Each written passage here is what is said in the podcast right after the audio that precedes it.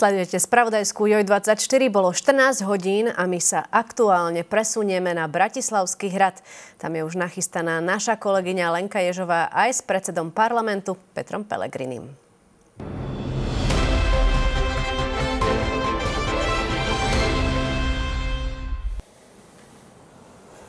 Príjemný dobrý deň tento raz z Bratislavského hradu, pretože my pokračujeme v sérii rozhovorov s najvyššími ústavnými činiteľmi.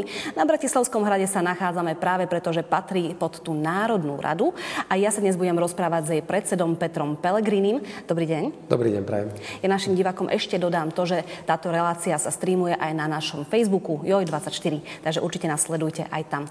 Poďme ale teda na to. Naozaj máte za sebou 100 dní vo vláde. Vy ste vlastne presadili jednu tú svoju časť už hneď po nástupe prakticky, ktorá sa týka tých 13 dôchodkov, hoci nie úplne v tom roku, ako by ste si to asi želali. Hmm. Bolo to teda až ten nadchádzajúci. Čo sa týka ale takých tých najväčších sľubov práve vládnej koalície, tak to boli ceny potravín. Tam sa stále ešte ale nič zásadného neurobilo. Prečo? No, musím povedať, že ten ako som povedal, nástup vlády a ministrov bol celku razantný hneď od prvého dňa.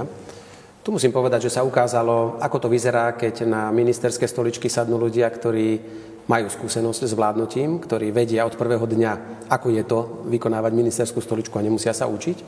Pretože vy ste spomenuli jedno z tých opatrení, ale množstvo opatrení bolo prijatých naozaj, a to sa teraz v rámci tej diskusie o trestnom zákone ako keby zabudlo, že sa schválila 300 eurová pomoc pre každého seniora ešte minulý rok práve preto, že sa už nepodarilo schváliť ten plnohodnotný 13. dôchodok že ministerka zdravotníctva dokázala zastaviť e, zle pripravenú reformu nemocníc a rušenie e, pôrodníc od 1. januára že sa podarili prijať ďalšie zákony, ktoré sa dotýkajú ďalších oblastí života, e, že minister vnútra urobil jasný signál smerom k pašerákom, že Slovensko sa bude vedieť brániť aj technickými prostriedkami, aj nasadením policie nelegálnej migrácii boli to ďalšie veci, ktoré už ako keby sme na ne zabudli, ale hneď reagovali na veci. Ale pomohlo aj to, že sme išli už do obdobia, kedy veľmi no, tá migrácia viete, nie je. Zase otázka je, to viete, bolo treba vyslať signál a ukázať, že po tej nemohúcnej vláde, ktorá hovorila, že čo už máme robiť, nechce z nás prechádzajú, sme ukázali, že máme sily a prostriedky v prípade, že opäť dojde k zhoršeniu situácie. bolo to také demonstratívne, aby ste ukázali silu? Bolo to dôležité ukázať silu, ale nie dovnútra, ale ukázať e, navonok e, tej celej pašeráckej ceste, že Slovensko už do budúcna bude problém. A nie, že budú si cez nás korzovať ako cez eh, Hviezdoslavovo námestie v Bratislave. Poďme sa ale vrátiť k Vrátim sa naspäť. Ešte som eh, povedal jeden zásadné opatrenie na sklonku roka. Bolo prijatie zásadných rozhodnutí, ktoré zagarantovali, že sa ceny, hoď regulačný úrad naznačoval, že ceny energií, plynu a elektriny môžu stúpnúť až o 60, 80 až 100% tak z dielne ministerky hospodárstva a z ministerstva financí prišiel veľký kompenzačný balík, ktorý zastropoval ceny energií aj pre tento rok a ľudia nepocítia žiadne zdraženie. Dokonca v niektorých prípadoch môže dojsť aj k zníženiu týchto komodít počas roka. A samozrejme potraviny veľkým cieľom sú pre nás v tomto roku. Premiér na čele vlády už e, dal pokyn príslušným ministrom, aby sa začala vykonávať intenzívna kontrola cenotvorby a tak ďalej. Ako ste vy vnímali to video?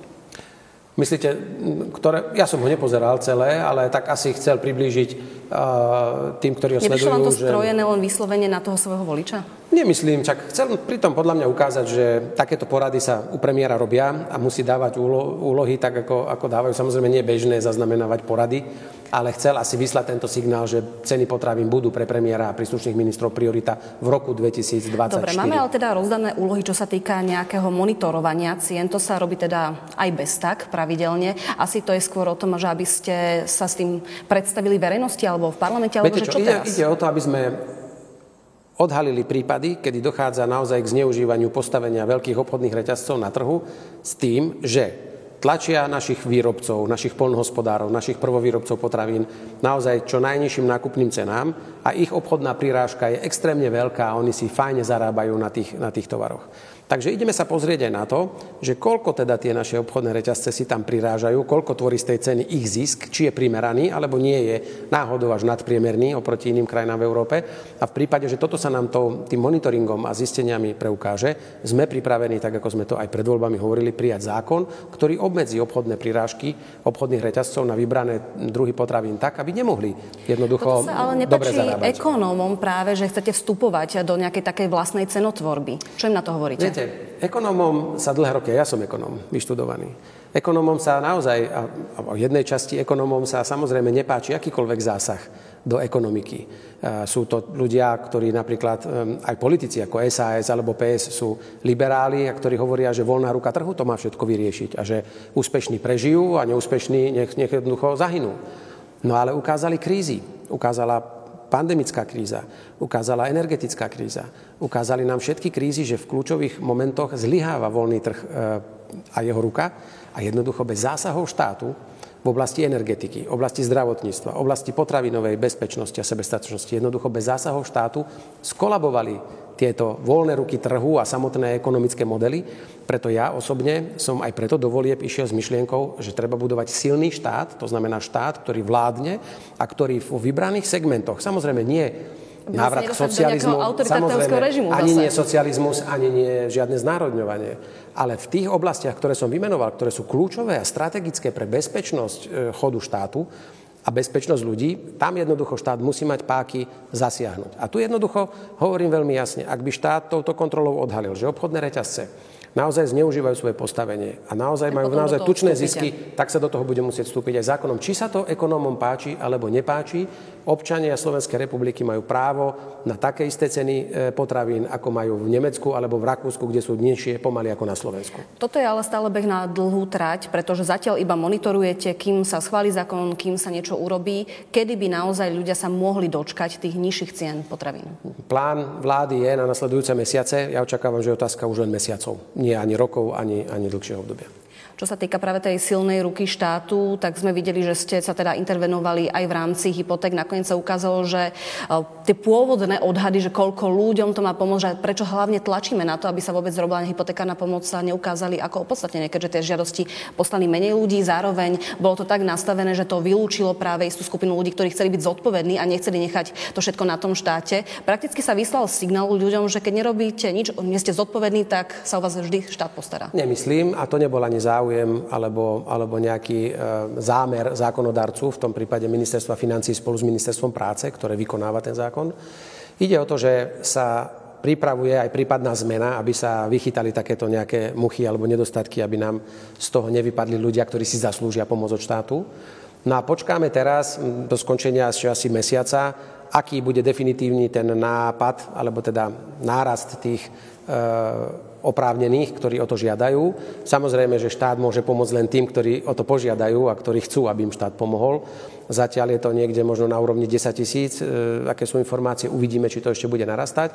A uvidíme, že či ten počet je spôsobený tým, že ešte sú nejaké výnimky v zákone, ktoré obchádzajú nejaké skupiny ľudí, ktorým je možné pomôcť. To vyzerá tiež na nejakých približne 10 tisíc ľudí. E, Zatiaľ podľa toho, možno, že sa, ale myslím, že ministri, ministri avizovali, aj minister práce, e, že sú možné zmeny v prípade možno aj tých refixácií, ak ten človek sa správa zodpovedne, ale aj tak došlo k nejakému nárastu a tak ďalej, alebo tá blokácia, že už nemôže potom v rámci e, úverového trhu si meniť tú hypotéku z banky do banky, aby sa neurobili nejaké deformácie. Ale určite aj 10 tisíc ľuďom, keď ten štát pomôže, aj to je veľká pomoc.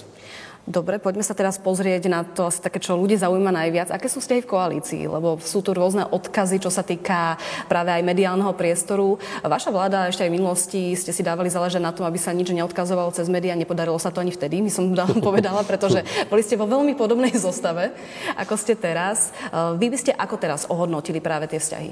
No, pozrieme sa na to z dvoch pohľadov.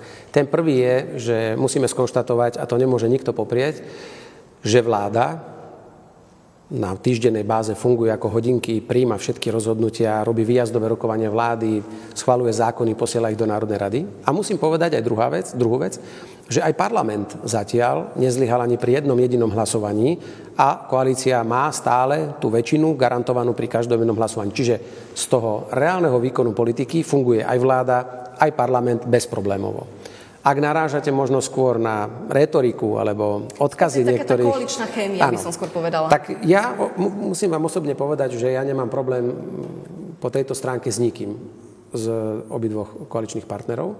Ja dokonca musím povedať, že sme si úprimne aj slúbili, aj sme si to v koaličnej zmluve ukotvili, že akékoľvek problémy budeme si riešiť nie na verejnosti, veď to sme kritizovali, ako to robil to Sulík s Matovičom a že nebudeme si nejaké problémy odkazovať cez médiá. Ja chcem ale povedať, že zahlas. Zahlas, ja túto dohodu držím a ja aj moji kolegovia nekomentujeme e, nejaké ataky alebo komentáre jedného z koaličných partnerov a ne, nehádame sa s ním na verejnosti a budeme si to musieť vysvetliť na koaličnej rade. My túto dohodu ctíme. sa teda hádate? Nie, nie. No, nehádame sa vôbec. Mm, pozrite, Jedna vec je, že hlas drží dohodu a nebude prepierať žiadne špinavé prádlo, ako sa to hovorí na verejnosti, aj keď ono toho zase tak veľa nie je. Je pravda, že pán predseda Danko má tento svoj štýl, rozhodol sa takto komunikovať, napriek tomu, že sme si povedali, že to má vyzerať inak a že sa nechceme podobať Sulíkovi s Matovičom. Tak ale na dohodu vždy treba dvoch. A ja môžem len rešpektovať tento spôsob a štýl, ako sa rozhodol pán Danko aj voči mojej osobe aj voči strane hlas pôsobiť. Ja na druhej strane môžem odpovedať len tým, že hlas je stabilnou súčasťou vládnej koalícii. Máme 27 poslancov, ktorí tvoria jednotný poslanecký klub. Všetci sú to priatelia, člen, členovia strany od začiatku. Nehrozí žiaden roz, rozklad koalície zo strany hlasu, to môžem garantovať. Zo strany hlasu, ale neviete teda hovoriť za zvyšných koaličných partnerov. Ja keď som eh, mala rozhovor ešte aj s predsedom vlády, tak som sa pýtala, že ako ste si vyriešili navzájom to, že vás častoval neraz ako zradcu. Vy ste sa ho na to pýtali? Viete čo? Tiež som čakal, ako bude vyzerať, ak môžem byť trošku osobný, to potom naše stretnutie prvé po voľbách, lebo predsa len do volieb sme boli súperi a vypočul som si kadečo na svoju adresu. Ale v tomto ja som človek profesionál a na rokovanie a po voľbách som išiel už úplne v inej pozícii. Išiel som ako suverénny predseda politickej strany, ktorú som doviedol od vzniku, hoď nevedel som, aký bude výsledok, keď som mu zakladal k úspešnému výsledku, bez ktorého sa nedalo zostaviť žiadnu vládnu koalíciu. A sadli sme si za stôl a ja nepatrím ľuďom, ktorí sa vracajú a idú si vysvetľať, prečo si ty vtedy na mňa povedal to alebo nie. Sedel som tam ako suverénny predseda politickej strany a tak sa ku mne aj pán predseda Smeru od toho momentu správa. Ako k partnerovi a nie ako k nejakému bývalému kolegovi alebo niečo, do minulosti sme sa nevracali, pred nami sú priority Slovenska a ja nebudem kvôli nejakým osobným pár slovám, vetám, či ma mohlo uraziť, neuraziť, dávať teraz na vášku to, čo potrebuje Slovensko. Pre mňa bolo dôležité, aby sme začali od prvého dňa naprávať ten marazmus a neporiadok, čo sme tu za 3,5 roka zažili. A pre mňa toto sú dôležitejšie momenty, ako riešiť si nejaké osobné spory z minulosti. Ja sa cez to viem preniesť a v tomto dnes musím konštatovať, že s predsedom hlasu či s predsedom Smeru máme korektné vzťahy a rešpektujeme sa navzájom, informujeme sa o všetkých závažných krokoch a ja musím oceniť, že tá naša diskusia a komunikácia dnes je veľmi konštruktívna a veľmi, veľmi taká, ako má v koalícii vyzerať. Otázka je, či je teda naozaj taká konštruktívna, keď Andrej Danko hovorí, že spolu vôbec ani nekomunikujete, že nekomunikujete, nekomunikujete dokonca ani s Robertom Ficom. Tak ako to teda je? Neviem, kde on na toto chodí. Napríklad Robert Fico mi pravidelne telefonuje, alebo sa vidíme, keď ide na summit, alebo mi hneď ako prvému telefonuje, že sa na samite udialo to a to a ako sa podarilo pre Slovensko vyjednať veci po návšteve s nemeckým kancelárom. Navzájom ja ho informujem, keď som bol v Bruseli, akú cestu som absolvoval, čo zaznelo, aké boli otázky, na čo by sme mali reagovať. Tá komunikácia beží a my si s predsedom e, strany a hlavne s premiérom je mojou povinnosťou komunikovať, lebo parlament a vláda musíme mať nejakú synchronizáciu. My si my komunikujeme niekoľkokrát za týždeň. Úplne Čiže nie, nie je teda pravda, veciam. že by ste si robili všetko po, podľa seba, nie. nechodíte na tie koaličné rady nie, povedať, aký nie, budete nie, mať ďalší nie. ťah krok? Vôbec nie. My na koaličných radách riešime to, čo treba, keď sme na nich. A mm, niekedy na tlačových konferenciách počúvam otázky, e, na ktoré niekto si žiada odpoveď, stačilo by mi ich zavolať alebo prísť za mnou do kancelárie a spýtať sa ich priamo. Nemusí ma nikto vyzývať cez tlačovú konferenciu, aby som na niečo odpovedal. Čiže to vnímate skôr ako snahu o nejaký tlak urobiť na vás zverejne? Myslím si, že to je súčasť nejakého... Je to taktika pána predsedu strany SNS, e, je to jeho štýl sa zviditeľniť, používa na to mňa, Ja napríklad v kampanii, aj tej, ktorá ma čaká, budem hovoriť skôr o ľuďoch, o Slovensku a o tom, aký je môj program. Ja sa nebudem venovať svojim súperom. No ale niekto si robí vždy naproti súperovi Budete musieť, ale si predpokladám, reagovať no, na niektoré ich reakcie, pozrite, ktoré budú mať samozrejme, že reakcie sa nevyhnete, ale ja sa nebudem nehávať vťahovať do nejakých, do nejakých takýchto súbojov, ktoré nemajú pre Slovensko žiaden význam. A toto rešpektujem ako politiku a formu a štýl pána Andreja Danka. Ja si s tým neporadím, ani nemám s tým nič iné spraviť. Dva dní dozadu, ešte s 8 stále pri pánovi Dankovi, keďže naozaj viacej vecí na vás vyťahuje, tak povedal, že vy ste nemali na výber, že ste museli vstúpiť do koalície so Smerom, že boli na vás zrobené nejaké tlaky. Kým? Hmm. Tak, opäť. To sú slova Andreja Danka. Môžeme Čiže napríklad, napríklad vaše predsedníctvo nechcelo, aby ste radšej my išli mali, so Smerom? Nie, my sme mali do jedného, do posledného momentu otvorené verzie obidve ja som sondoval aj na jednej a na druhej strane a musel som zvážiť, že či strana sa má vydať krátko po voľbách e, do štvorkoalície nesúrodej, kde na jednej strane bolo KDH ako kresťanskí demokrati, na druhej liberáli z SAS, do toho PS, čisto nováčikovská strana, ktorá nemala žiadnu skúsenosť s vládnutím. A my alebo ísť pragmaticky do trojkoalície, ktorá dáva základ väčšej stability, aspoň teda o tom som presvedčený aj dnes, aj napriek takýmto nejakým verbálnym nezhodám. Ja si myslím, že tá vláda funguje ako má fungovať, rieši veci, ktoré treba riešiť a parlament zatiaľ ide ako hodinky. To, že niekto má na to iný pohľad, nech sa páči. Ja len chcem povedať, že zatiaľ všetko ide tak, ako sme sa dohodli a nie sú to moje individuálne rozhodnutia. Niektorí ale hovoria poslanci, nemusí to byť teraz rovna Andrej Danko, ale hovoria, že práve strana hlas je tá, ktorá blokuje zásadné rezy, že očakávali, že e, bude sa razantnejšie niečo robiť, budú sa doručovať výsledky, ktoré ste si dohodli uh-huh. na, za zavretými dverami uh-huh. výrazne rýchlejšie a vraj to nechcete kvôli tomu, aby ste boli za pekného. Vôbec nie, lebo opäť neviem, na čom to a kto to hovorí, pretože ak ste si všimli, tak e, prvé zákony dokonca boli z dielne hlasu 300 eur pre seniorov, zrušenie e, likvidácie pôrodníc, e, energetická pomoc, štátny rozpočet, závažná to situácia, všetko sme prešli. Tých sympatických opatreniach a nie teraz prešli. takých tých, možno, ktoré nie sú ale až také populárne. Neviem, o akých hovoria, pretože zmenu rokovacieho poriadku môžete spraviť, ale najprv treba napísať, treba ju do parlamentu podať a treba ju odrokovať. To je úplne v poriadku. Veď sme sa dohodli, že bude vytvorená normálna pracovná skupina kde každá politická strana dá svojho nominanta a o týždeň, o dva príde táto skupina pred koaličnú radu a povie, že takto by sme mohli zmeniť rokovací poriadok. Čiže ide, všetko ide v zmysle dohody z koaličnej rady. Nič nie je to, že by sme niečo brzdili. Poďalšie, trestný poriadok sme sa jednoducho dohodli, že ponecháme pri tom prvom, e, pri tom skrátenom legislatívnom konaní tú debatu, dokedy bude treba ale keď sa pán Trubán v priamom prenose priznal, že tá diskusia sa naťahuje už len kvôli tomu, lebo sa blížia prezidentské voľby, no tak sme ju potom samozrejme e, rozhodnutím rázne po troch týždňoch a 2067 vystúpeniach sekli a zastavili.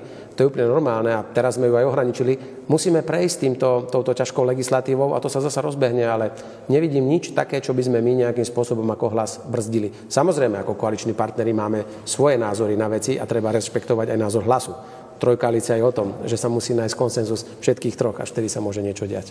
Vy ste už práve spomínali, akým spôsobom ste sa vysporiadali s opozíciou, ktorá robila obštrukcie. Vy ale zastupujete všetkých voličov, dokonca aj tých, ktorí dali hlas niekomu inému v parlamentu, uh-huh. pretože vládnete.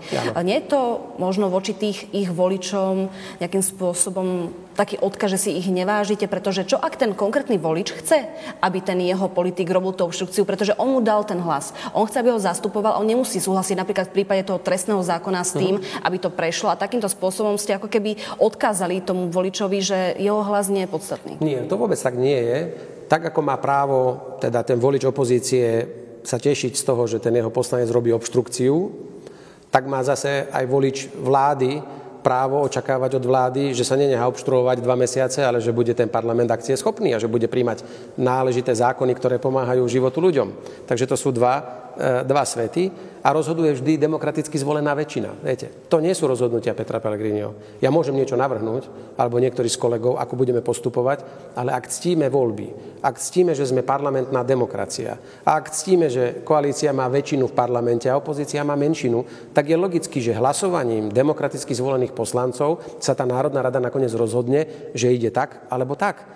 Tak ako má právo opozícia na obštrukciu, tak aj teraz nedávno Ústavný súd Českej republike rozhodol, že má právo aj vládna väčšina vládnuť a nenehať sa do nekonečna obštruovať. Takže je to normálny prejav, je to normálny prejav demokratickej, uh, demokratického spôsobu fungovania. Nič sa nedeje násilím, nič sa nedeje mimo rokovacieho poriadku. Rokovací poriadok pamätal na takéto situácie a preto sú tam tie možnosti, ktoré sú v paragrafoch napísané v platnom zákone, kedy môže Národná rada ukončiť, prerušiť, zastaviť alebo obmedziť e, diskusiu. Takže všetko sa deje podľa zákonov a v zmysle parlamentnej demokratickej väčšiny a nikto tu nepoužíva žiadne autoritárske alebo diktátorské metódy. Napriek tomu, že sa včera podarilo pánovi Kameninskému povedať, že sú socialistická vláda, takže veríme, že nie ste teda, uvidíme. Tak zase viete, to je, nemyslel to tak asi, keď zoberiete, že aj európsky socialisti sú európsky teda... socialisti a nie sú to, nie sú to komunisti. Hej. Dobre, ale ešte sme stále pri tom rokovaní Národnej rady. Predsa len e, teraz sa tu rozpráva o tom, že sa bude upravovať ten rokovací poriadok. Vy ste to teda povedali, že ste si rozdelili nejaké úlohy. Tento týždeň, ak sa nemýlim, by ste už mali mať asi výsledky aj na úrovni koalície. Za vašu stranu, čo by bolo priechodné? Ja osobne sám navrhujem dokonca, aj keď za nás je tam pán predseda poslaneckého klubu Robert Puci, že vzhľadom na posun v digitálnych technológiách a postupnom dokončovaní toho nového informačného systému Národnej rady že už nebudeme potrebovať, aby poslanec, ktorý podá pozmenujúci návrh a ktorý v digitalizovanej podobe je zverejnený na stránke Národnej rady, aby ho musel čítať. A potom, aby sme sa sporili, že či vynechal čiarku, alebo dvojbodku, alebo zle prečítal e, nejaké slovo. Takže to by nám odpadlo aj, aj zbytočné zdržovanie v tej diskusii, mohlo by to ísť bokom. Otázka je napríklad možnosti, aby minister, ktorý je prítomný v sále a napríklad niektorí rečníci e, sa na ňo obracajú alebo na ňo reagujú, aby mohol možno nevždy ísť do rozpravy, ale aby mohol mať napríklad možnosť faktickou poznámkou zareagovať, čo dnes rokovací poriadok nepozná. Momentálne iba 20 minút, ktoré musí tak. vlastne A tie môže len použiť, tie môže iba raz použiť a, teda, a vtedy, vtedy zase na ňo reagujú faktickými, on má potom len jednu možnosť reakcie, čiže napríklad faktická poznámka pre ministra, nečítanie e, pozmeňujúcich návrhov a možno ešte také detaily, ktoré dnes sa ukazujú, že zákon ich myslel dobre, ale dnes ich môže niekto extrémne zneužívať, napríklad lepšie zadefinovanie tretieho čítania, kedy sa majú už len precizovať jemné gramatické chyby alebo nejaké legislatívno-technické problémy. Dnes opäť opozícia je schopná sa prihlásiť do tretieho čítania a rozprávať tam 3 dní, hoď to je už len naozaj miesto, kde sa majú doladiť prípadné chybičky, ak sa pri hlasovaní nejaká stala. Takže to možno skôr ešte dodefinovať, že čo to je tretie čítanie a čo sa môže a nemôže tam robiť. To je vysokotechnické veci. Samozrejme, že koaliční partnery dajú možno na stôl aj otázku, či má niekto rozprávať za klub 30 minút, ako je to dnes, písomne prihlásený 20 a potom ešte 10 alebo pôjdeme po vzore napríklad slovinského parlamentu, alebo nehovoriac už o európskom. Tam je to, tam je to ešte menej, ale dobre, tam je 750. Takže či pôjdeme na 20, 10, 5, alebo možno aj to je diskusia. Ale mm, ja si myslím, že ako náhle teraz skončí ten trestný poriadok, ktorý bude schválený na neskôr zajtra, ak už máte dohodu v rámci koalície, čo sa týka, alebo hovorilo sa, že dnes by ste mali mať stretnutie okolo obeda, bolo? Mali sme, pretože museli sme si porozprávať o tom, že zhruba ešte aká je predstava ministra, koľko chce vystupovať, ešte bude vystupovať koaličný poslanec s pozmenujúcim návrhom ešte ďalším, aby sa doladil ten zákon tak, ako treba. Takže ukazuje sa, že do 17. hodiny to jednoducho, aj keby sme chceli, nestíhame, lebo aj teraz, ako sa my spolu rozprávame, začala rozpráva, kde ešte opozícia má vyše 3 hodiny času. Takže len ona, ak by vyšla na plný počet e, minút, tak je to do, do 5. A ešte musí vystúpiť spravodajca, ešte musí vystúpiť e, navrhovateľ. Takže dnes už hlasovanie o tom nebude. Ale čo sa môže dnes stať je, že sa rozpráva možno o nejakej 18. skončí a my už začneme riešiť tie zákony, ktoré nás čakajú. To je napríklad stavebný zákon, kde treba okamžite odsunúť e, účinnosť, lebo od 1.4. by v štáte skolabovalo akékoľvek stavebné povolovacie konanie. Takže to už má pripravené minister Ráš návrh zákona. Ja si myslím, že ten návrh už bude predkladať dnes pred 7 hodinou a máme tam zdielne, e, máme tam odpustenie odvodov pre výrobcov potravín, prvovýrobcov, e, ktoré musí platiť ako ďalší pol roka odpustenie ich odvodov. To má minister práce. Potom sú tam ďalšie veci o, o investičných nejakých e, nejakých motiváciách, alebo čo to je. Takže mnoho dôležitých vecí, to sa začne už dnes, dnes povede a hlasovanie bude zajtra. Zajtra teda o 11. alebo kedy? Že či to bude v tých riadnych termínoch, alebo no môže zatiaľ, sa to stať Zatiaľ nie je zmenené nič, keďže do 5. sa nič nezmení, o 5. nestíhame, tak ďalší hlasovací blok je o 11. Ale samozrejme budeme musieť ešte predtým procedurálne navrhnúť, doplniť eh, bod programu nastúpenie náhradníkov pretože e, z Smeru bol jeden poslanec vymenovaný za predsedu štatistického úradu a z PSK oznámil pán poslanec Helebrand, že sa vzdáva svojho mandátu. Takže budeme musieť ešte urobiť tento úkon, aby bola plná Národná rada ako v plnom počte a potom sa pustíme do hlasovania. Áno, do beda očakávam, že sa začne hlasovať. Zostaneme teda ešte u tohto trestného zákona. Dnes budú pokračovať protesty rovno aj pred Národnou uh-huh. radou. Ako vnímate tieto protesty? Rešpektujete ten hlas? Predsa tam sú niektoré výhrady, ktoré mali aj odborníci. Či už to je napríklad aj Maroše Žilinka, ktorý naozaj nemôžeme povedať si, že je veľkým fanúšikom opozície. Ja práve, že počúvam samozrejme aj hlasy odbornej verejnosti. Ja som osobne sa aj s pánom e, generálnym prokurátorom v tejto veci stretol. Ja som bol aj e, na veľkej ceste v Bruseli, kde som sa stretol so všetkými najväčšími špičkami Európskej únie, predsednička komisie, predsednička parlamentu, predseda Európskej rady, kde sú nejaké pripomienky aj zo strany Európskej komisie, ktoré sme obdržali, kde boli aj nejaké pochybnosti zo strany Európskej prokurátorky, a toto všetko sa pretavilo z časti už do pozmeňujúceho návrhu, ktorý bol prijatý na e, ústavnoprávnom výbore. A ešte dnes bude podaný ďalší pozmeňujúci návrh, ktorý ešte doladí niektoré veci a zistenia. Takže z mnoho z tých podnetov, e, ktoré zaznievali, alebo pochybností, sa tie pozmeňujúce návrhy snažia odstrániť. A ja som presvedčený, že keď bude definitívne tento zákon takto schválený, tak sa rozplynú aj e, nejaké obavy Európskej komisie a, a predstaviteľov Európskej únie. No a keď hovoríte o protestoch ako takých, samozrejme, že ja vždy som ctil, bez ohľadu na to, v akej politickej pozícii som bol, právo ľudí na protesty. Je to prejav demokracie a výdobytku toho, čo sme v 89. dosiahli. A preto, pokiaľ protesty sú slušné, tak nemám dôvod, a nemá dôvod štát voči nim nejako zasiahnuť. Musím povedať, že Tie protesty ale sú a musím ich tak označiť, lebo my vidíme, kto žiada o zaujatie verejného priestranstva. Sú politickými protestami, lebo ich neorganizuje občianská spoločnosť, možno v jednom meste, ale inak je to vždy buď progresívne Slovensko SAS alebo KDH. sa netaja, že no, preto, to preto, ja, preto, ani, preto môžeme o tom veľmi otvorene hovoriť, že sú to opozičné politické protesty, ktoré samozrejme e, má na to politická strana akokoľvek právo a ľudia, keď na ne chodia, tak musia vedieť, že chodia na politické protesty organizované opozíciou. Tak oni a... súhlasia s tými tvrdeniami, ktoré vlastne tie protesty vyvolali. To je úplne v poriadku, ľudia majú na to právo, len chcem oznámiť, že jednoducho toto je v programovom vyhlásení vlády, vlády, ktorá v demokratických voľbách získala väčšinu a jednoducho protesty rešpektujeme, ale nič nezmenia na tom, že zajtra ten trestný poriadok, trestný zákon na zrušenie úradu špeciálnej prokuratúry bude schválené a protestujúci majú právo kedykoľvek svoj názor vyjadriť tak, ako ho vyjadrujú od vzniku Slovenskej republiky. Čo ma mrzí je to, že tí ľudia tam chodia úprimne zo svojho presvedčenia. Som o tom presvedčený, že súhlasia s tými Nešli vecami, o ktorých sa tam hovorí, inak by tam nešli. Len ma potom mrzí, že ich trošku dehonestoval pán Truban, ktorý povedal v televíznej relácii naživo, že už tie protesty samozrejme ani nie sú už ani tak kvôli tomu zákonu, ale že sa to všetko predlžuje len kvôli tomu, aby sa to podarilo dotiahnuť až do prezidentských volieb. No tak to je len dôležité, aby účastníci tých e, protestov počúvali, čo hovoria tí organizátori, aby vedeli potom, či tam ešte chcú ísť alebo nechcú ísť. Tak týmto tempom sa to naozaj vyzerá, že sa ten trestný zákon mohol ťahať až do tých volieb nadchádzajúcich. Vy hovoríte, že to máte teda naozaj v tom programu vyhlásení vlády, ale keď to tak veľmi zjednoduším, zjednoduším. Je to teda zníženie trestov pre zlodejov, podvodníkov a korupčníkov do veľkej miery? To ste veľmi zneuži- e, ako ste to povedali, zjednodušili. Zjednodušili. Hej, hej, to ste teraz to zhruba povedali ako opozičná politička, keby ste boli, lebo pán minister by vám to vysvetlil. Ten návrh zákona taký, aký je, nás má priblížiť k vyspelému západnému svetu. V niektorých veciach a, áno, ale napríklad a, aj Európska únia hovorí, že znižovanie trestov za korupciu nie je cesta. Ale myslím, že sa to zase mení určitým spôsobom, pretože sa nadefinovali nové objemy tej korupcie. Predtým to malo byť pôvodne v návrhu, ktorý komentovala aj komisia, bolo, že e, pomaly, ja neviem, 35 tisíc a potom až 700 tisíc, teraz už bude aj 250 tisíc, aj 650 tisíc a viac nové trestné sadzby. Ja som ekonóm, právnik, ale pozorne počúvam tú debatu aj argumentáciu ministra.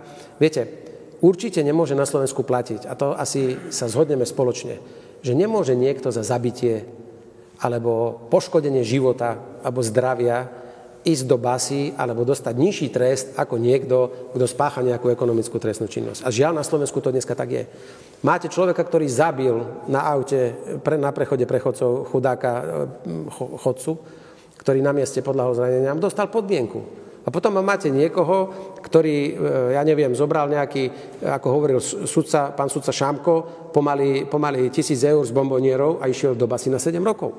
Na to takto nemôže fungovať. Preca o, zabitie, vražda, ohrozenie života, zdravia, e, znásilnenia, neviem čo, poníženie človeka musí byť podstatne horšie trestané ako nejaká ekonomická trestná činnosť. To je prvý ex- extrémne prípady, čo ste povedali, čo sa týka tých tisíc eur, lenže ten zákon je nastavený tak, že dokonca aj vyššia korupcia môže obísť len s podmienkou. Ale len môže. Ale vy nezabúdajte, alebo aj, aj vy, že máme tu sudcov. A sudcovia najlepšie vedia, koho treba ako odsúdiť. Oni najlepšie vedia, či išlo o nejaký jednorazový prejav nejakej slabosti nejakého človeka, ktorý predtým žil príkladným životom. to asi nebude až úplne taká jednorazová slabosť. No, no, preto sudca povie, že mu nedá žiadnu podmienku.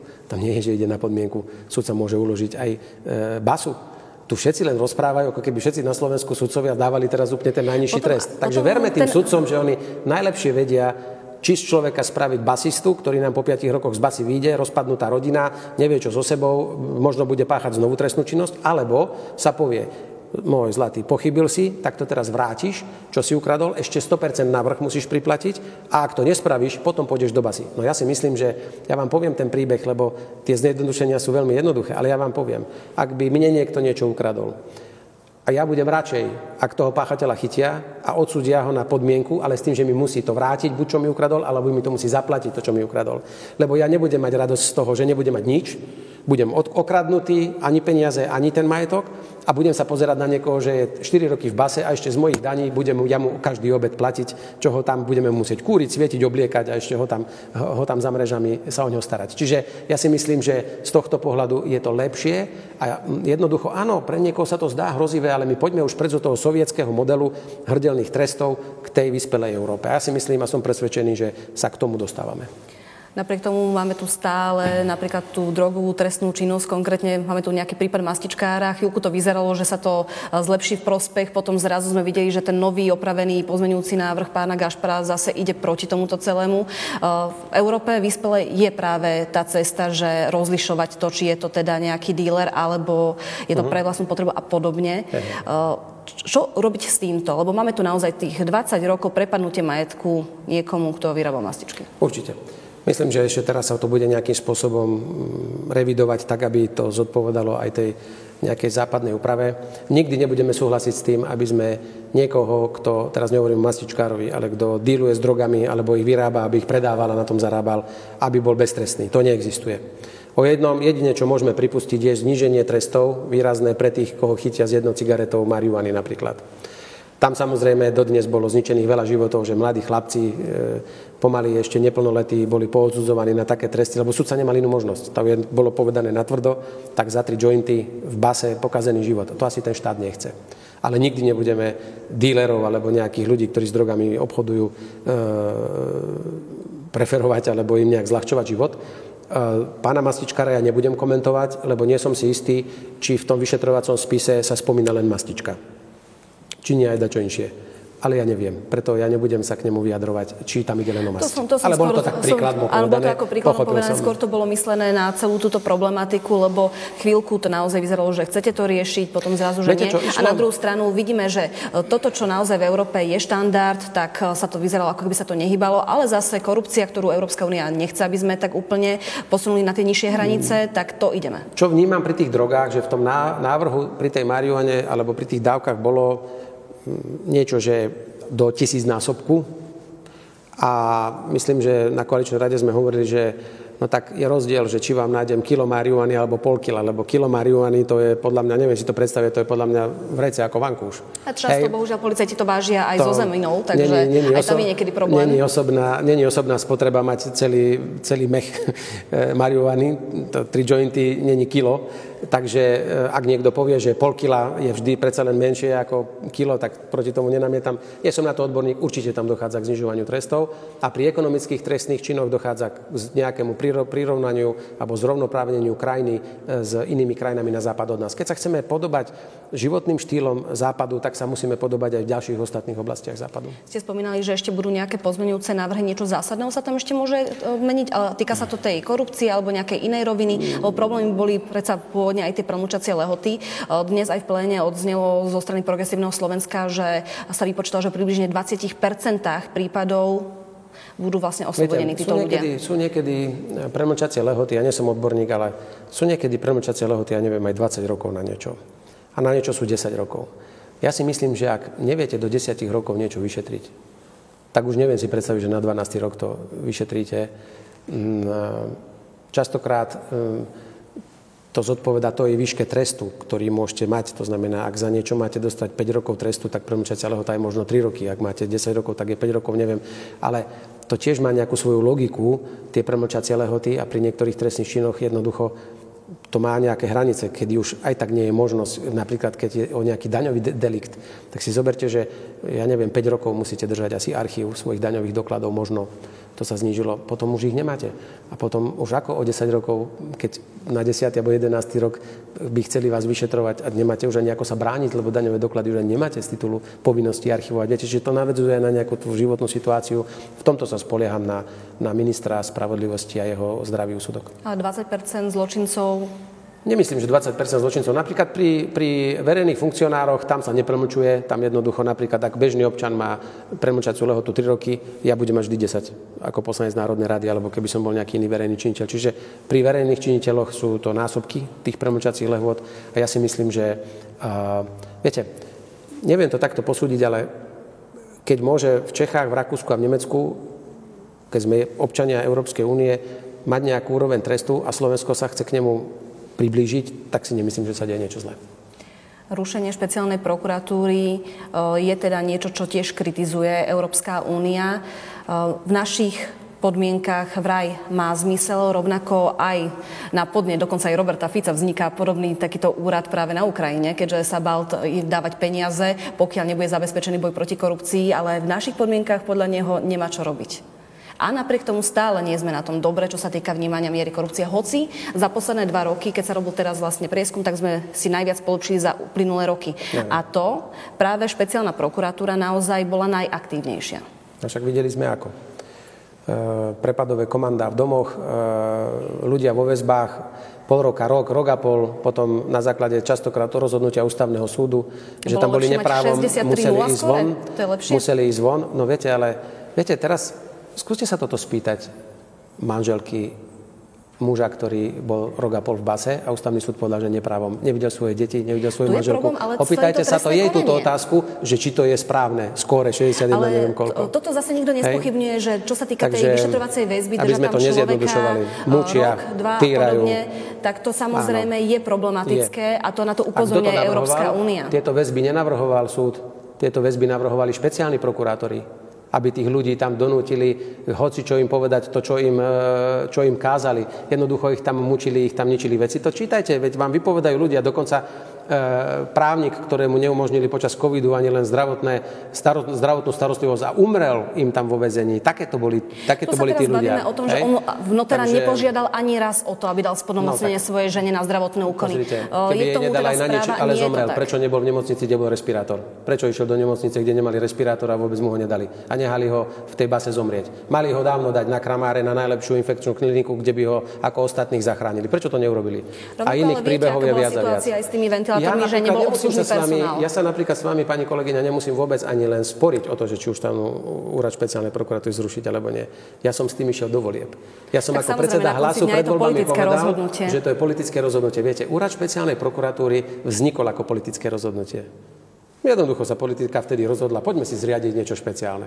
No tak, tak ako to vtedy politika rozhodla, že to ide, sa, ide to vzniknúť, tak to teraz politicky sa ide rozhodnúť, že to ide zaniknúť. Máme tu generálnu prokuratúru, generálneho prokurátora, ktorý je volený v Národnej rade.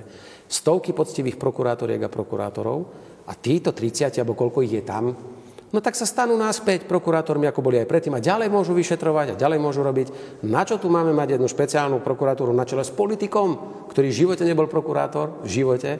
To je výsmech všetkým poctivým prokurátorom a prokurátorkám, ktorí celý život pracujú, robia kariéru, sú slušní, poctiví, bojujú so zločinom, v domnení, že raz možno raz môžu aj oni byť na špičke, prokuratúry a nakoniec ich predbehne politik, ktorý ešte v čase vymenovania bol právoplatne odsúdený a bol v podmienke za zabitie človeka, za zabitie človeka, ani doba si nešiel a zabil človeka a išiel rýchlejšie na tom prechode, tak takýto človek, ktorý tam prišiel činiť politickú pomstu, jednoducho ukázalo sa, že aj to vykrivilo celý ten systém a my to len ideme napraviť. A ja vám poviem, že mám dokumenty z Európskej komisie, ktoré hovoria v prípade Bulharska, ktoré sa rozhodlo zrušiť špeciálnu prokuratúru aj špeciálny súd, kde je konštatované, každá krajina má právo si toto trestnoprávne prostredie upraviť podľa svojho vlastného uváženia. To, čo na nás prijal Európsky parlament, je znôžka udaní slovenských europoslancov. Ja som to čítal, ja som tam bol. Naši slovenskí europoslanci, opoziční, tam na Slovensko nakydali, musím povedať, na Slovensko poudávali veci, že tá rezolúcia jednoducho podľa toho tak aj vyzerá Tí ľudia nečítali náš zákon ešte, ani nevideli detaily a môžu kritizovať, až keď bude definitívne znenie toho zákona. Takže ja si myslím, že nakoniec sa toto všetko prejde. Je to čistý politický súboj. Ja som presvedčený, že vláda si toto vysporiada, nastaví ten štát, aby nejako fungoval a ideme ďalej robiť ďalšie dôležité rozhodnutia, ktoré táto krajina potrebuje. Keď ste hovorili o tom, že sa obratili na Európu a Európsku úniu, aby sa nejakým spôsobom prijala tá rezolúcia, tak v minulosti sme videli, že aj Robert Fico využíval tieto možnosti, takže asi je to bežná prax. Tak môžete to urobiť, keď na inštitúciu sa ozvete, ale títo páni priamo v parlamente iniciovali konanie voči Slovenskej republike alebo rezolúciu. Naši vlastní poslanci a napísali tam veci, že viete, čo sa má čo Európska únia v rezolúcii vyjadrovať k tomu, že či budeme chcieť alebo nebudeme chcieť riadiť inak e, e, RTVS, či ju chceme rozdeliť na rozhlas alebo televíziu. Myslíte, že oni sa starajú, či majú v Nemecku nejaký Rundfunk a, televíziu rozdelenú alebo spojenú? Čo má čo Európsky parlament dávať znepokojenie, že či si dovolil náš premiér kritizovať nejakého študenta? Čo to robí v európskej rezolúcii, prosím vás pekne. A potom sa celá Európa čuduje, že občania Slovenska nejdu voliť, že majú nedôveru voči celej Európskej únie aj voči Európskemu parlamentu. No tak keď Európsky parlament príjma takéto veci, namiesto toho, aby sa staralo zásadné záležitosti Európskej únie. Veď tá Európska únia dnes čelí takým obrovským geopolitickým tlakom. Veď ten celý svet sa zdá, že popri nás prechádza ako v rýchliku a my stojíme na jednom mieste a čudujeme sa, ako napreduje Čína, ako napreduje Tieto zahraničné uh, politika sa môžeme ešte Amerika, dostať. Ako, čo sa deje inde. Geopoliticky sa svet mení a my stojíme na jednom mieste a Európsky parlament nemá nič na, na, na tomto. Len komentovať premiéra, ktorý povedal, a dobre, možno použil slova, ale chcel vyjadriť, že koho už v tejto krajine ideme počúvať? Staršieho, skúseného, prestížneho právnika, ktorý je dekan právnickej fakulty a vychováva právnikov na Slovensku, alebo študenta, ktorý nemá ešte ani len skúšku z trestného práva. Veď to je nejaká ten elementárna on logika. chcel ano. len vyslovene e, počuť argumenty. To nebolo teraz o ničom inom. On vyslovene Ale... prosil svojho e, učiteľa, pedagóga, aby sa tam postavil, aby povedal tie argumenty. Kritizovali, oni kritizovali svojho dekana, veď to je v poriadku, ale ja vám hovorím napríklad inak lebo tu komentujú akože premiérovú reakciu, a ktorý len poukázal na to, že koho bude skôr premiér počúvať, študenta alebo dekana. Takisto ja, keď pôjdem na operáciu mozgu, tak koho budem počúvať? Na vizite študentov z medicíny, ktorí sa prídu na mňa pozrieť, alebo pána docenta, ktorý už odoperoval 500 hlav a, a študent mu bude hovoriť, a to takto nemôžete, pán docent, ja si myslím, že inak to máte operovať. No ja sa dám radšej operovať docentovi. Čiže trošku, viete, trošku poďme naspäť, počúvajme starších, skúsenejších. Ja mám rád, ja v mojom kolektíve mám mladých ľudí, lebo prinášajú dynamiku, nadšenie, ale vždy tam musia byť aj tí starší, ktorí majú odžité skúsenosť a vtedy to dobre funguje. Ale takéto veci písať do rezolúcie Európskeho parlamentu, je úplne smiešne a tam vidíte ten rukopis, že to napísali naši europoslanci. Keď sa bavíme o tom, čo kto napísal, tak sa obratili práve rodičia Jana Martiny na poslancov Národnej rady práve dnes, aby sa nepríjmal tento trestný zákon. Ako to vnímate, pretože aj ich sa týka práve uh, to, že im zabili vlastne ich deti, takže chcú, aby to bolo prešetrené, stále čakajú na tú spravodlivosť. Samozrejme, nejaká tá časť tam už riešená bola, ale stále majú teda pochybnosti o tom, či sa to dovyšetruje. Čo poviete takýmto ľuďom? No, ja si myslím, že pri No poprvé, my sme robili všetko preto, aj počas môjho premiérovania, aby sme dolapili páchateľov a to sa aj podarilo. To som dal verejný prísľub, že policia dostane maximálne materiálno-technické vybavenie a podporu, aby chytila páchateľov. Páchatelia sú dnes v base. A teraz sa čaká, alebo vedie sa súd o tom, či sa podarí e, dokázať vinu aj objednávateľom prípadným.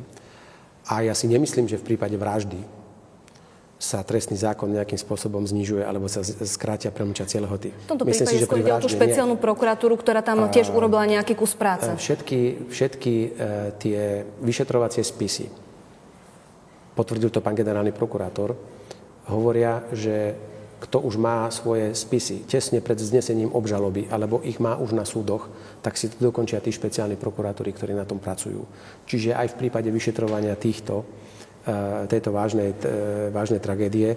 Predpokladám, že tí istí špeciálni prokurátori si to dokončia, tie súdne spory až do úspešného, alebo už dúfam, že úspešného konca. Takže tam nedojde k žiadnemu prerušeniu vo vzťahu k hľadaniu pôvodcu alebo objednávateľa vraždy E, novinára s priateľkou. To Čiže myslím va- si, že, vaša odpoveď práve rodičom zavraždených Jana Že sa nemusia báť a že to vyšetrovanie bude pokračovať a že súdy budú ďalej v tejto veci konať a že táto, táto novela zákona nejakým spôsobom nezbrzdí vyšetrenie tejto tragickej udalosti. Čiže pri od, v tomto prípade asi... odpoveď je, že im na to nebudete pozitívne reflektovať, čo sa týka zatiaľ, aby ste uh, neriešili ten trestný zákon, po prípade, aby Nie, ja som presvedčený, že na vyšetrenie tejto tragickej udalosti, ale aj ďalších iných, lebo v tomto štáte mnoho ľudí prišlo o život uh, násilne, že v tomto sa nič nemení a všetky násilné násilné trestné činy budú vyšetrené poriadne bez ohľadu na to, či je alebo nie je prijatý tento trestný poriadok. Len v tomto prípade práve tých 30, ktorí ste povedali prokurátori, ktorí momentálne teraz jedinú agendu majú práve toto trestné právo, čo sa týka tých najväčších zločinov, či už je to korupcia alebo e, vražda a podobne, tak teraz oni budú mať na stole aj inú agendu. Bude im to odvádzať pozornosť, nebudú sa môcť naplno venovať práve iba týmto témam.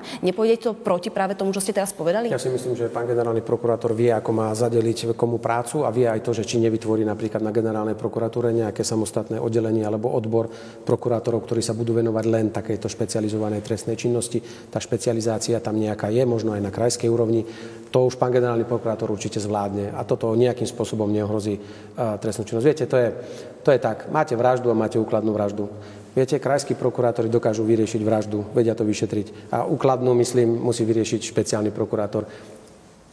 Obidvaja majú také isté schopnosti, také isté školy, také isté vedomosti. Tí špeciálni nie sú o nič múdrejší, ako sú tí normálni. A ja verím tým stovkám poctivých prokurátorov a prokurátorov, že budú, práve že budú podľa mňa ešte hrdí a hrdejší, že nebudú sa cítiť ako druhotriední prokurátori, hoď častokrát vyšetrujú tie najväčšie zločiny a tých najhorších páchateľov a nemajú za to ani také superplaty, ani nie sú strážení za pancierovými oknami, ani nemajú šoférov a limuzíny, ale poctivo si to robia od Prešova až po Senicu. Takže ja napríklad som rád, keď budeme v rukách týchto slušných, poctivých ľudí a možno budú aj oni spokojnejší, že už neexistuje špeciálna kasta, za super platy, ktorí robia to, čo robia a ako keby sa zabúdalo na týchto všetkých poctivých prokurátorov na Slovensku. Ja sa ešte o kúsok vrátim k tomu, čo som sa vás pýtala práve na ten pozmenujúci návrh, lebo tam si povedali, že niečo sa tam bude meniť, ale viete presne, že čo to je? Nemám, pán Gašpar vám ešte to teda sa teraz, teraz sa pripravuje, musí to konzultovať ešte pán minister, budú to podľa mňa nejaké reakcie aj z diskusie, ktoré vyplynuli po prípade, ak niekde došlo k nejakej kolízii v nejakých trestných sadzbách, tak to sa bude upravovať. Ale čiže, nejde už teraz o nejaké veľké teda prekvapenie. trestné sadzby nebude tu tej premúčacie lehoty? Nemyslím, že teraz pôjde do nejakého veľkého prekvapenia. Bude to skôr podľa mňa technický, technický e, Po prípade nebude návrh. to práve to, čo som sa vás pýtala napríklad na tú drogovú trestnú činnosť, keďže práve ten jeho predchádzajúci pozmeňujúci návrh to Klamal by som, nevidel som ešte jeho znenie, bude predložený až teraz k záveru, tak potom budeme múdrejší, môže sa to týkať aj toho. Kedy bude etický kódex poslancov? Etický kódex, aj to sme sa dohodli, že začneme na ňom pracovať. Viete, ja som slúbil politickú kultúru, keď som sa ujal pozície predsedu parlamentu, len viete, oni mi hovoria, že či toto je moja politická kultúra. No ale viete, na politickú kultúru potrebujete dvoch. Ja sa snažím nedať sa vyprovokovať a tých útokov je tam na mňa veľmi veľa. Presne tak. A jednoducho tí 149 nastavujú tú kultúru. Ja za to nemôžem, keď pán Pročko vykrikuje každú chvíľu a vyhukuje tam, keď pán Matovič vulgárne nadáva. Ale aj koalícia, keď tam robia... musíme to povedať, že aj koalícia no, ale keby som mal ten pomer, keby som mal ten pomer, tak asi viete, že vidíte, všimnite si, že teraz musím trošku odľahčiť. Teraz som si uvedomil dva dní, keď riadím ten parlament, aký je tam Boží kľud. Debata ide celkom konštruktívne a potom mi došlo, lebo Olano už minulo svoj čas, tak tam už nie sú. Momentálne progresívne Takže, Slovensko len môže Ale to rozprávať? je konštruktívna debata. Ešte KDH môže rozprávať dve hodiny. Ale viete čo? Normálne nastal pokoj a konštruktívna diskusia v parlamente, lebo tam nikto z Olano nie je. Ani Matovič, ani Pročko, ani Galko. Tak je tam normálne taká atmosféra, aká by v parlamente mala byť. Škoda, že sa zajtra vrátia. No ale... Čiže kedy by mohlo, mohol byť ten etický To je otázka, otázka mesiacov, si myslím. Rokovací poriadok ešte po mojej novele s tým počíta. Teraz musíme prísť, podľa mňa, ruka v ruke so zmenou rokovacieho poriadku by sme podľa mňa mali pripraviť aj kódex a schváliť to naraz, aby sme sa už potom k tomu nevracali. Čiže vlastne ten rokovací poriadok e, máme pred sebou niekoľko ešte mesiacov. No ja si myslím, uvidím, že či to pôjde, všetko takto. Všetko bude záležať od toho, ako bude prebiehať rokovanie parlamentu. Či sa bude zasekávať neustále a niekto bude zneužívať nedokonalosti rokovacieho poriadku.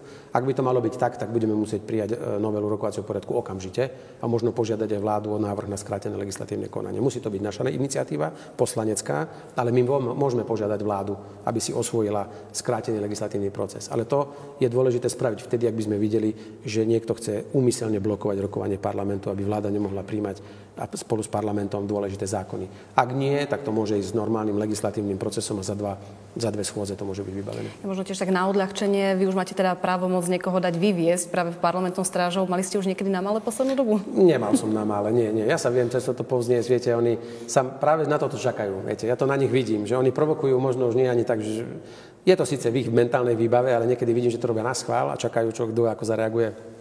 Zatiaľ sme dokonca nikoho ani nedali vykázať zo sály, ešte sme nikomu ani nezobrali plat, keď sa nezúčastnil na rokovanie. Ešte sme k tomu nepristúpili. Zatiaľ, viete, nechávame ich radšej tam. Ľudia sledujú rokovanie parlamentu a niekedy je lepšie týchto kriklovňov nehať vyhukovať, kričať, robiť neporiadok, lebo ľudia si aspoň na nich spravia svoj názor. Oni si myslia, že tým zaujímu, ale ja vám poviem, že keď chodím po uliciach našich miest a obcí, tak ľudia hovoria, že to je hrozné a sami sa čudujú, že ako to môžem vydržať. Ten etický kódex podľa vás niečomu naozaj pomôže, pretože tie sankcie už boli aj teraz, aj finančné a videli sme v minulosti, že si to vykrývala strana zo stranických peňazí. Etický kódex môže pomôcť jedine, viete v čom, že trošku viac ešte zadefinuje formy porušenia rokovacieho poriadku. Že môže ešte detálnejšie povedať, čo už je nadávka, čo je urážka, za čo má byť aká pokuta, aby potom ten mandátový imunitný výbor, ktorý to rieši, vedel sa viac odraziť od toho nejaký cenník alebo miera toho prekročenia nejakých medzí alebo slušného správania. V inom ten etický kódex nepomôže, pretože etický kódex by mal byť nie na to, aby sme na základe neho pokutovali, ale aby sa ním poslanci riadili. A ja si myslím, že keby sa všetci správali ako dospelí ľudia a primerane tej inštitúcii a slušne, tak by sme žiadny etický kodex ani nepotrebovali. Začiatkom mesiaca, ešte januára, mi Andrej Danko hovoril, že on by chcel na februáru schôdzu, nevidíme to tam momentálne, e, zaviesť e, zákon o tých mimo, mimovládnych organizáciách, americkí agenti napríklad, alebo agenti iných mocností. E, už je to na stole, alebo ste sa to, o tom rozprávali na koaličnej rade, či to pôjde poslaneckým návrhom a zistíte to až vtedy, keď to bude v parlamente? No, zatiaľ sme o tom nehovorili, ale určite, že sa nejaká miera regulácie v oblasti neziskových organizácií udiať musí. Len kvôli transparentnosti, aby ľudia vedeli, mm, ako sú neziskové organizácie financované a čo je ich úloha.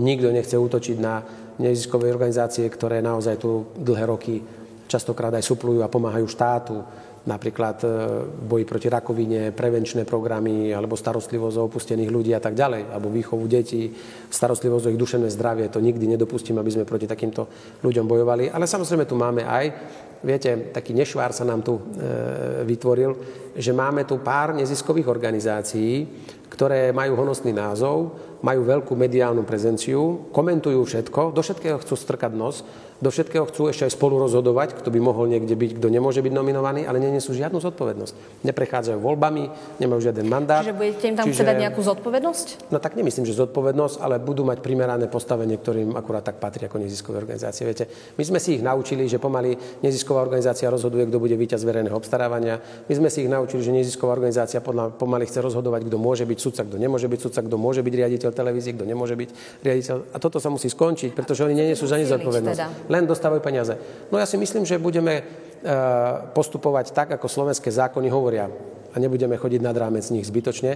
A nikto nechce nejak tú transparentnosť e, narúšať, ale žiaľ Bohu, tento štát nevie nič postaviť, tento štát, keď rozhodne, že ide niečo urobiť, tak to trvá 5 rokov, lebo máte také e, procesy, máte také odvolania, máte, musíte s takými občanskými spoločnosťami riešiť, lenže ľudia potrebujú cestu, ľudia potrebujú nemocnicu, ľudia potrebujú mať e, opravené vo svojom okolí to, čo potrebujú. Takže ja si myslím, že trošičku to tak zdynamizujeme.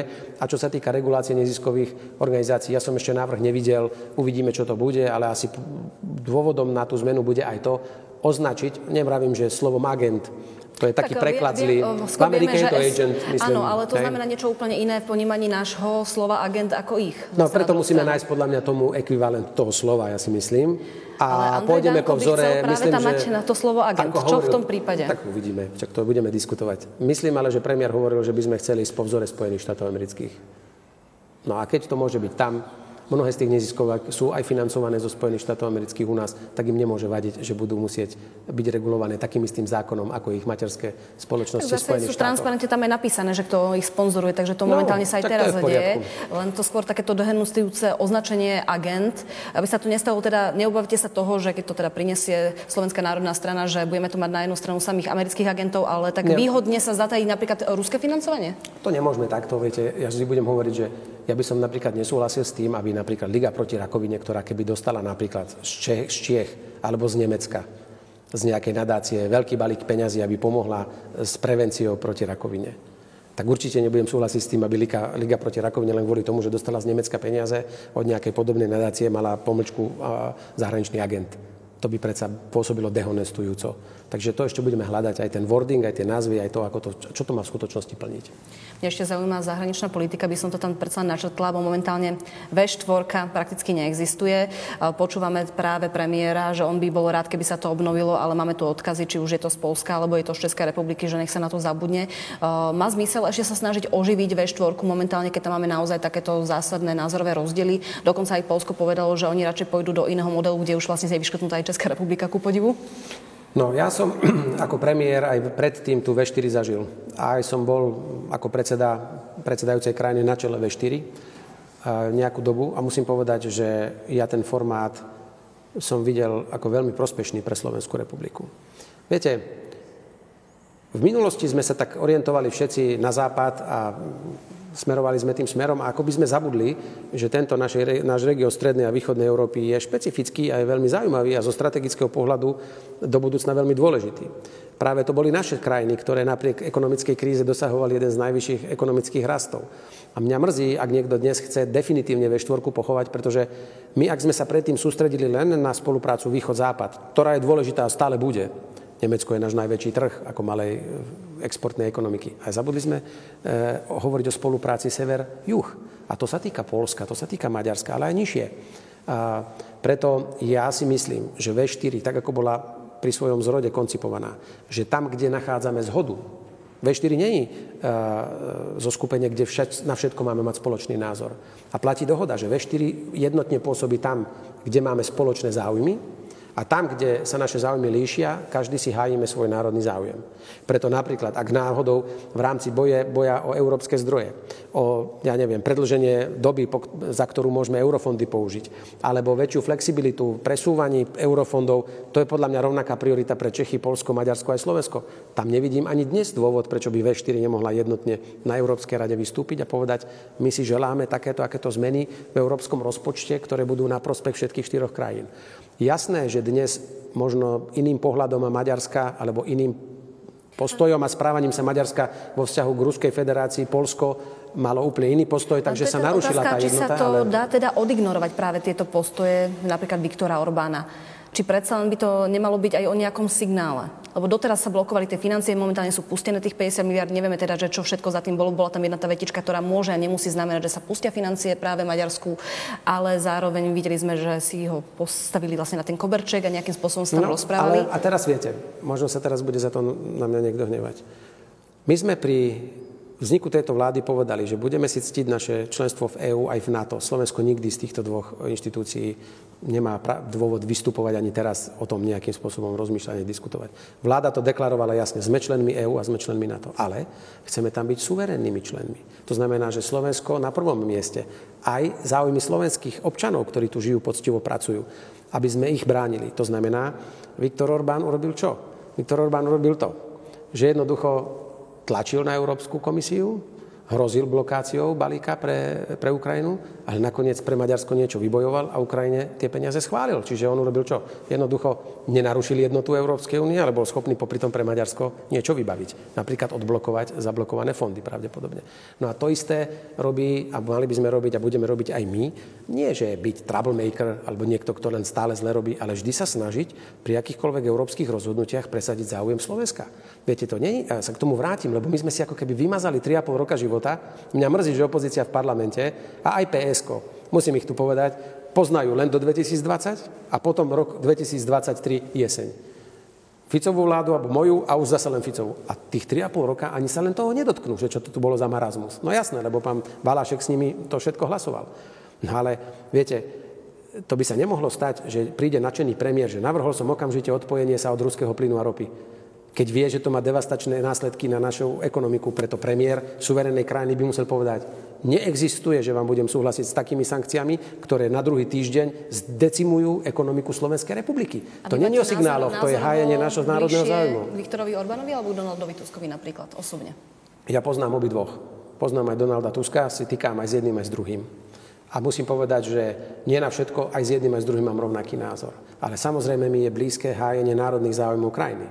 A Polsko ešte aj pred Donaldom Tuskom bolo veľmi propolské a, hra, a, a robilo všetko len to, čo je na prospech Polska. Mali aj zastavené aj oni eurofondy. Mali, ale tak to sa zase niekedy aj voči tej krajine použije. A Maďarsko zase tam, kde bráni Viktor Orbán vlastnú krajinu, vlastný národ, ľudí, vlastnú ekonomiku, tak tam s ním samozrejme, že súhlasím. Samozrejme, že na niektoré, na niektoré pohľady teraz, či treba blokovať e, Švédsko e, pri vstupe do NATO, to ide o nejakú politickú hru. Tam by som mu asi povedal, keby som s ním bol, že na čo to robí. Nech mi to vysvetlí, lebo tomu nerozumiem. Slovensko sa tak nezachovalo.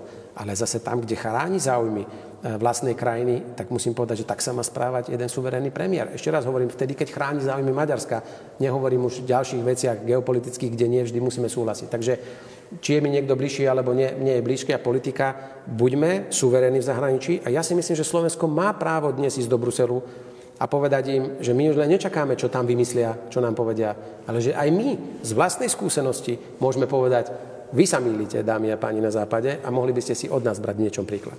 Ešte na záver by som sa vás pýtala, už ste dohadovali, kto bude váš nástupca v prípade, ak by ste boli úspešní v prezidentskej kampani? Ešte nie a som aj rád, lebo mm, myslím, že platí taká dohoda, že nástupcu treba hľadať, keď už ho nemáte, toho pôvodného a ja ešte stále som suverénny predseda politickej strany. Čo môžem potvrdiť a zopakujem verejne, aby neboli žiadne dohady sú, že v prípade môjho úspechu v prezidentských voľbách navrhnem za nového predsedu parlamentu dvoch podpredsedov, ktorí získali najväčší mandát e, od ľudí.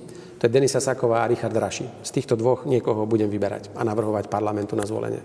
Ja sa v prípade úspechu určite vzdám predsedu strany Hlas, výkonného, aby som neriadil stranu a tam budeme zase navrhovať s nemu niekoho z podpredsedov a generálneho manažera. To je to najúžšie vedenie strany. Výkony znamená, že čestný by ste obstali? To, to ani neviem. Či to my v stanovách nemáme. Takže... Či by ste sa úplne Pozrite, čo viem, určite, čo viem určite je, že tak, ako sa to očakáva od prezidenta, by bol nestranný, že nebudem vykonávať žiadnu stranickú funkciu. Zdám sa predsedu. Ale sociálnym demokratom dostanem do smrti, lebo tak som Čiže vychovaný a zostanem. Strany? nemyslím, že budem člen strany. Čiže úplne by ste sa na nejaký asi čas... Áno, tak teda... sa to asi patrí, že na, na nejaký čas, aby bolo jasne definované, že prezident nenadrža nejakej konkrétnej politickej strane. On musí byť v rozhodnutiach nadstranický. Ale svoje nejaké presvedčenie, e, určite som mňa nebude pravičiar, keď som sociálny demokrat. To vo mne zostane a na sneme budeme hľadať predsedu z najúžšieho vedenia, čo je 5 ľudí. 4 podpredsedovia a niekto má teda ambíciu momentálne už tak, že či vám, nemusíte povedať teda kto, ale že či nie, už ste niečo nie. takého zachytili? Nie, to sú slušne vychovaní ľudia, ktorí by mi to ani neprišli povedať. A to sa ani nepatrí, ale skôr musím povedať, že sa na nich pozerám a ako ministri naozaj zvládajú tie svoje úlohy, e, myslím si, že veľmi, veľmi dobre a stále vedia aj v tej politike čo ponúknuť. A vzhľadom na to, že hlas nebola strana, ktorá vznikla tak, že sme pozbierali hoci koho, aktivistov a kadekoho, ale prišli ku mne tí, ktorí chceli prísť. Chceli prísť. A máme 2,5 tisíc členov, z ktorých drvivá väčšina nemala predtým nič s politikou.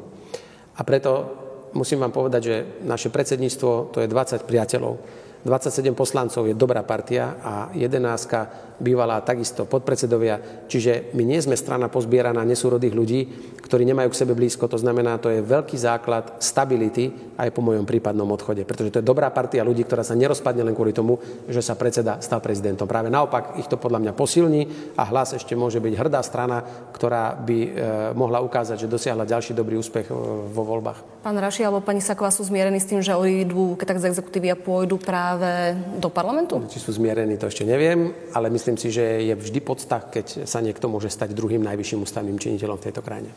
Čiže nebudú, napríklad nepovedia vám nie. Potom by ste čo robili? Ja som presvedčený, že jedno aj druhé sa udeje tak, že to nebude súperenie, ale že nakoniec to bude dohoda na jednom mene a absolútne v súzvuku celej strany vrátane toho, koho sa to bude týkať. A keby pani Saková teda išla robiť eh, pred, eh, predsedničku parlamentu, pánovi Tarobovi by ste dali to ministerstvo, ako sa pôvodne tak špekulovalo? Čakal som, či sa ešte spýtate na túto otázku. E, voľbami prezidenta sa nejako nemenia pomery v parlamente. Hlas bude mať stále 27 poslancov.